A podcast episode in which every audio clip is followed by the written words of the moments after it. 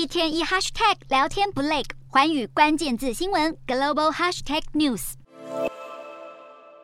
全球央行决策日二十二日才要登场，但是瑞典央行率先打头阵，已经一口气升息四码，将基准利率调至百分之一点七五，以控制国内持续高涨的物价。这是瑞典三十年以来最激进的货币紧缩行动。瑞银央行官员指出，国内消费者物价涨幅已经连续十一个月超出预期，八月通膨率更突破百分之九，攀升到三十年来最高点，因此必须采取更激进的行动，加大力道应对通膨。而物价飙上最高点的，还有隶属世界上最重要经济体的日本和德国。日本八月核心消费者物价指数年增率达到百分之二点八，若在剔除调高销售税影响因素后，更创下自一九九一年以来最高水准。远超乎日银所设定的百分之二目标。尽管如此，日本银行曾表示，直到通膨受到强劲需求推动之前，将会继续实施维持已久的货币宽松政策，以刺激经济成长。德国方面，除了消费者物价指数年增率攀升到百分之八点八之外外，原物料价格高涨也导致生产者物价指数较去年同期成长百分之四十五点八，是有记录以来最快速的攀升。对此，新加坡金管局局长孟文警告，全球经济明年恐怕陷入低迷，而各国央行紧缩货币政策的力度与延续时间将会比市场预测的还要更大更久。